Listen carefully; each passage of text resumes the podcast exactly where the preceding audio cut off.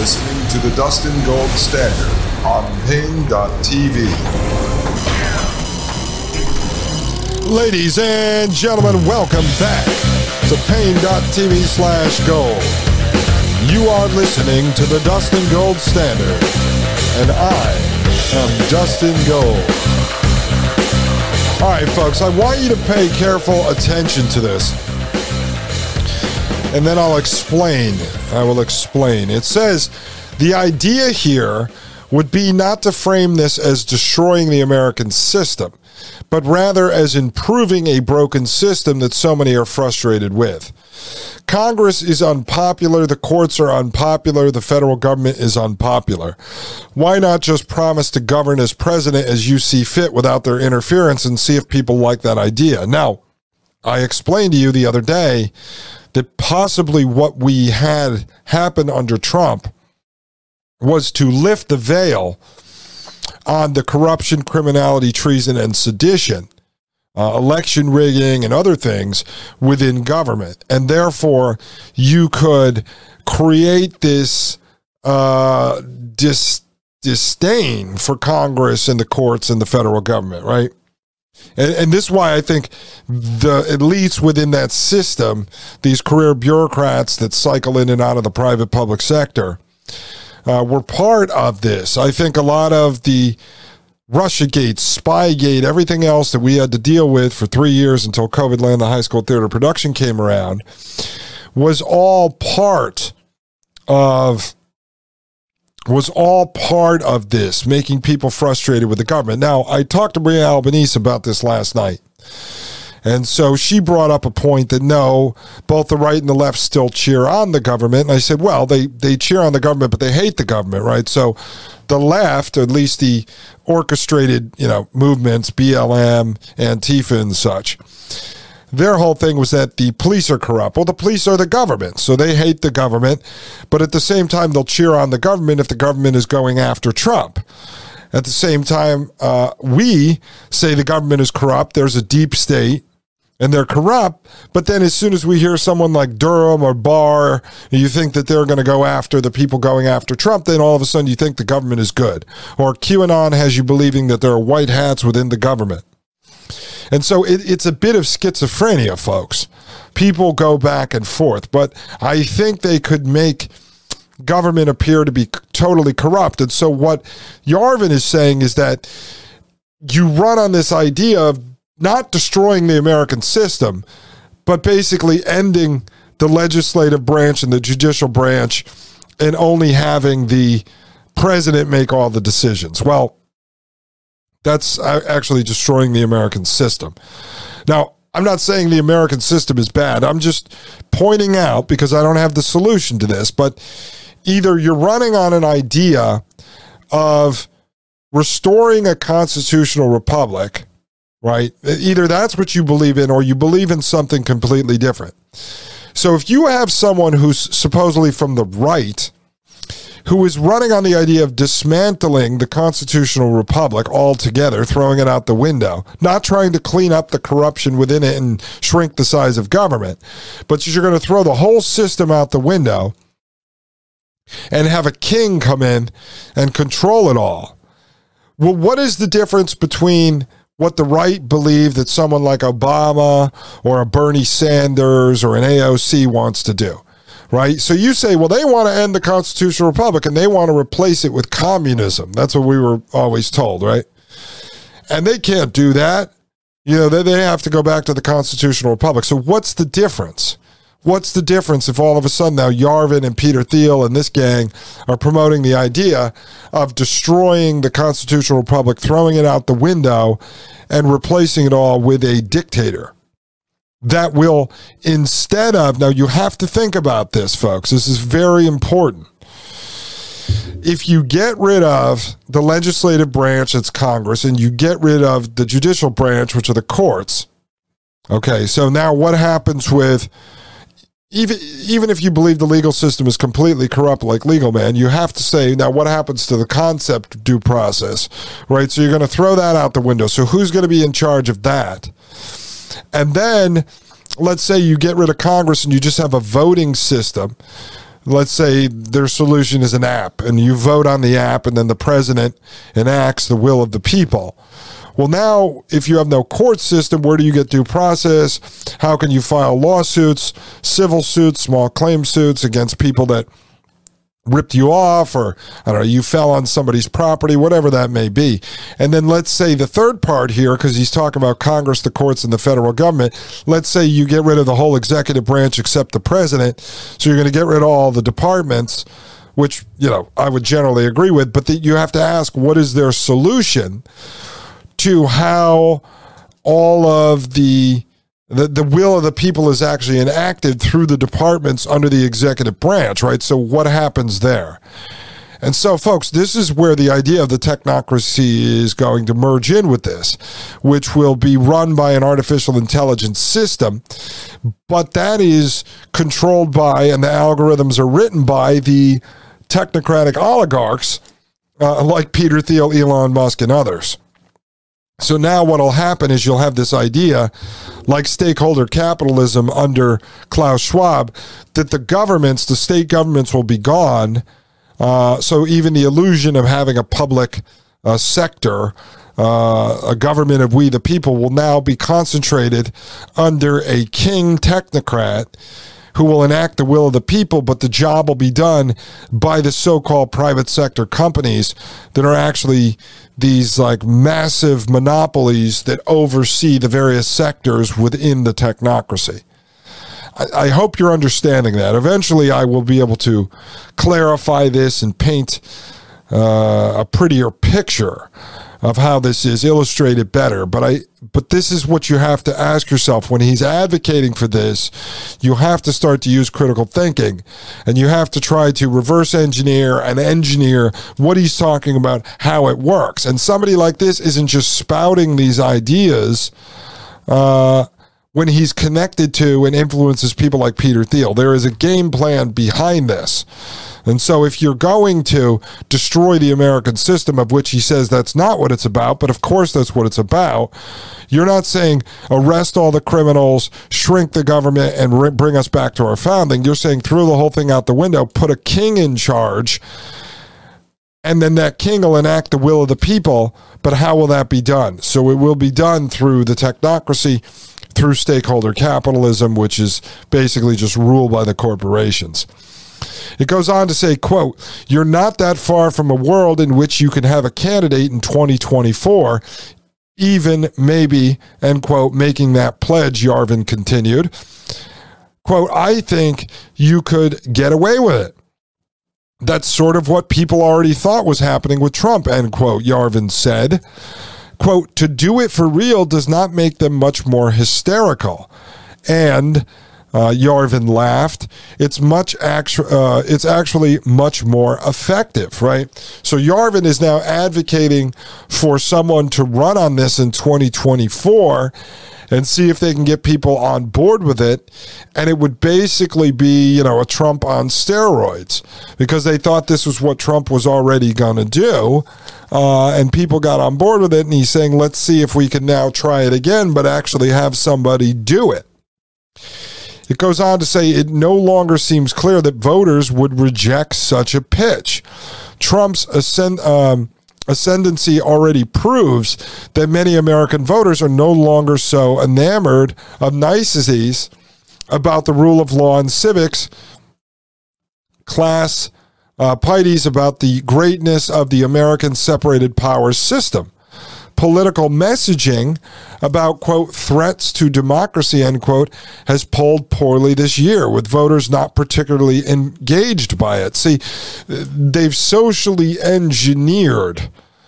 Uh, people into accepting something like this. I, I, brought this. It's it's all starting to become clearer and clearer to me, folks. Every single day that I do more research and do another show, and sort of think this through and war game it out, in my head on paper and uh, live right here, like I'm doing, uh, or in discussions with people like Magdalene Rose, it's all becoming more clear to me.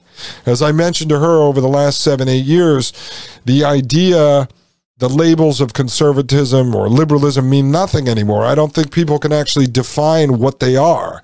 I have said that conservatism once meant fiscally conservative and socially conservative, and then you had these sort of varying.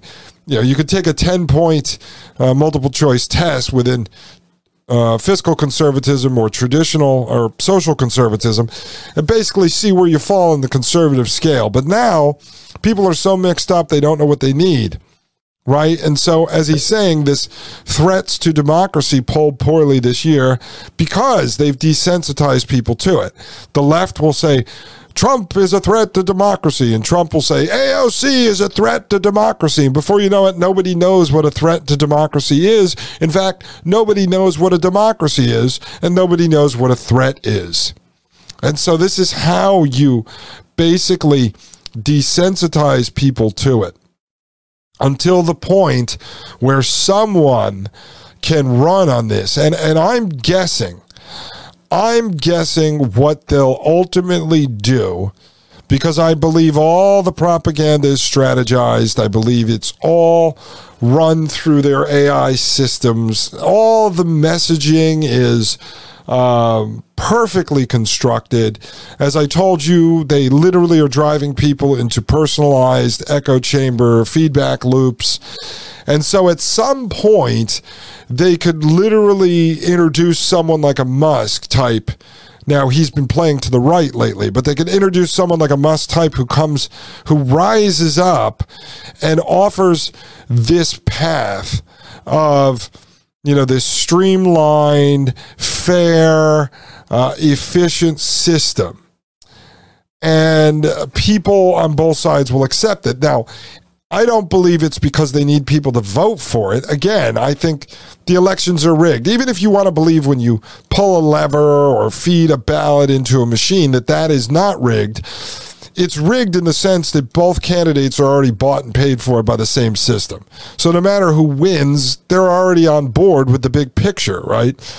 Uh, and then on top of it, how easy it is is it to rig something? You don't even have to rig the machines.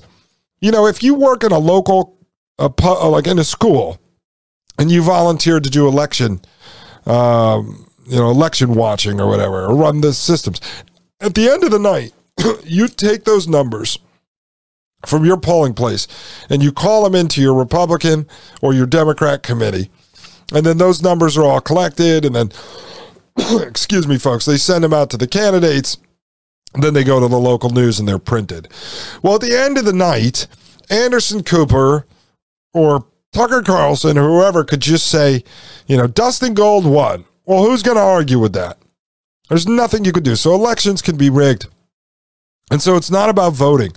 It's about getting the vast majority of people who could be a problem on board with this system or this dictator. Because as I told you, the last thing they want to have to do is to force people into a system with National Guard in the streets with tanks and guns. Because that just won't work. If you could brainwash people, propagandize them, and mind control them, into the concentration camp, why would you not do that? Get them to willingly walk into the concentration camp versus having to corral them with guns. And now they're inside the concentration camp and they're literally fighting back and trying to smash guards in the head with rocks and trying to poison guards. And that's just not the way you would do it. That's why when people worry about the UN coming into the streets with guns and tanks and corralling us, they don't have to do that anymore, folks. They can walk you into their system.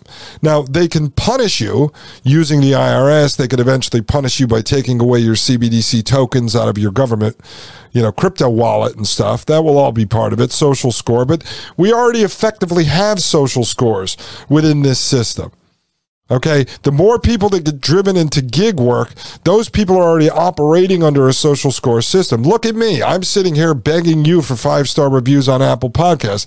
I am playing into this social score system. I need this podcast to be successful other than me doing what I love doing, which is talking to you about the truth, it has to be successful for me to be able to make some money so I can put food on my table and continue to do what I love and hopefully wake up some people. But see, I'm already shilling into this social score system. So it's it's already here. Now they can get people on board with the idea of a king technocrat and the technocracy running us without having to force them in by gunpoint, and that is a major win for them. And it's not impossible to do with mass mind control, propaganda, all this stuff we've been talking about here at the Dustin Gold Standard, folks. I am Dustin Gold. This is the Dustin Gold Standard. I'll be right back right here on Paine.tv slash gold.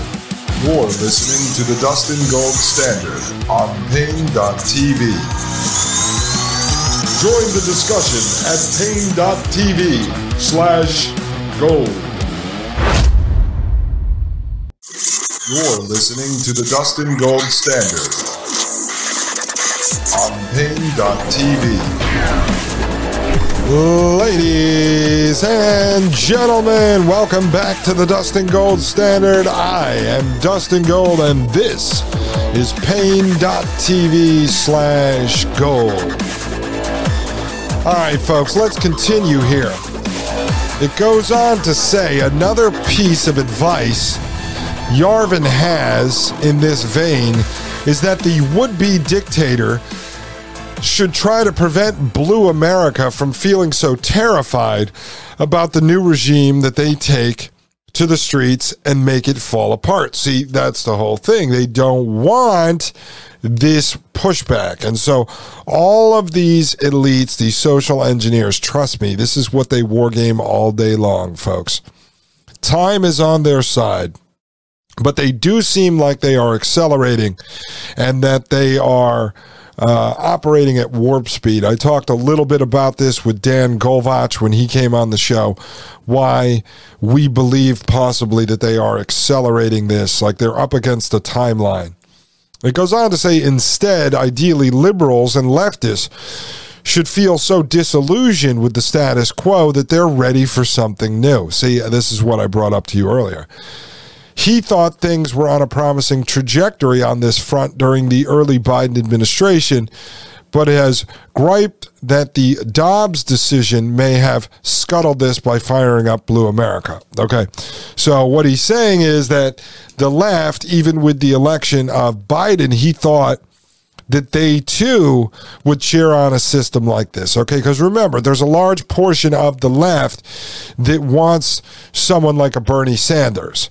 And so if they could paint someone like Joe Biden as this corrupt, you know, hair sniffing, uh, child diddler, you know, then the left will perceive that the country is also broken but they're not going to fall into the hands of a Donald Trump. I'm telling you, it's going to be something like the rise of uh, Elon Musk from the outside. I, I, don't know exactly yet. I'm sure the more we research, the more we warm game this, we will figure it out. But to me, it seems like that. Or they're going to have to have some charismatic uh, young person, an Obama like type run uh, as an independent. They'll have to, if they want to play the party game, the typical political game, and make it appear as if this person has the will of the people, they were elected, then they will end up having to run, say, under the independent party who already has ballot slots on pretty much all of the uh, ballots in the various states. There's all kinds of rules. I haven't looked into those in probably five or six years, but that's what would have to happen because I don't think you're going to get someone to run from the right who is going to get people from the left to vote for them or someone from the left to get people from the right to vote for them. If they want to do it in a different way, they'll take someone like a, a Tulsi Gabbard and they'll run her with some other libertarian type from the right. But then it's hard to sell the message of basically a monarch if there's two people that you rely on. So I don't know. There's different plans they'll have, but this is stuff that I'm still kind of working out in my head. All right, it goes on to say purge the federal bureaucracy and create a new one. Once the new president would be monarch is elected, Yarvin thinks time is of the essence quote, the speed that this happens with has to take everyone's breath away. Uh, it should just execute at a rate that totally baffles its enemies, end quote, he told Chow. Now, again, folks, if if the bureaucracy and the leaders and the directors of the bureaucracy, the people that are part of the so-called deep state or administrative state, are not on board with this, if this is not orchestrated, it will not happen. So let's say they run Trump again. He agrees to play the king monarch. And he comes in and then he snaps his fingers and he says, Everyone in the government is fired. Let's just say everyone is fired. Uh, at which point he he would literally have to have a list of like what jobs were important and if you want to believe in nation state enemies, how is this going to you know, open us up to attack from China or North Korea or Russia or whatever. I mean, all these things come into play. I, we can't war game every scenario. It just it goes to show me this is an orchestrated effort and they're all on board with this, okay? Because these people aren't going to just leave their offices. You saw the pushback, supposedly, I believe it was all orchestrated, from Trump on Trump when he supposedly was trying to you know, weed out the deep state and go after the CIA. And then the next thing you know, let's say they frame him up with the whole Russia situation. I believe that was all WWE theater. I'll make myself clear on that. But if it were for real, right? And again, this Yarvin guy is influential. He's in the company of Peter Thiel. He got money from Peter Thiel. So he, he's not just me or you writing about this or talking about it on this podcast. So this this would mean that all the people in charge of the government, in charge of the bureaucracy, would be on board.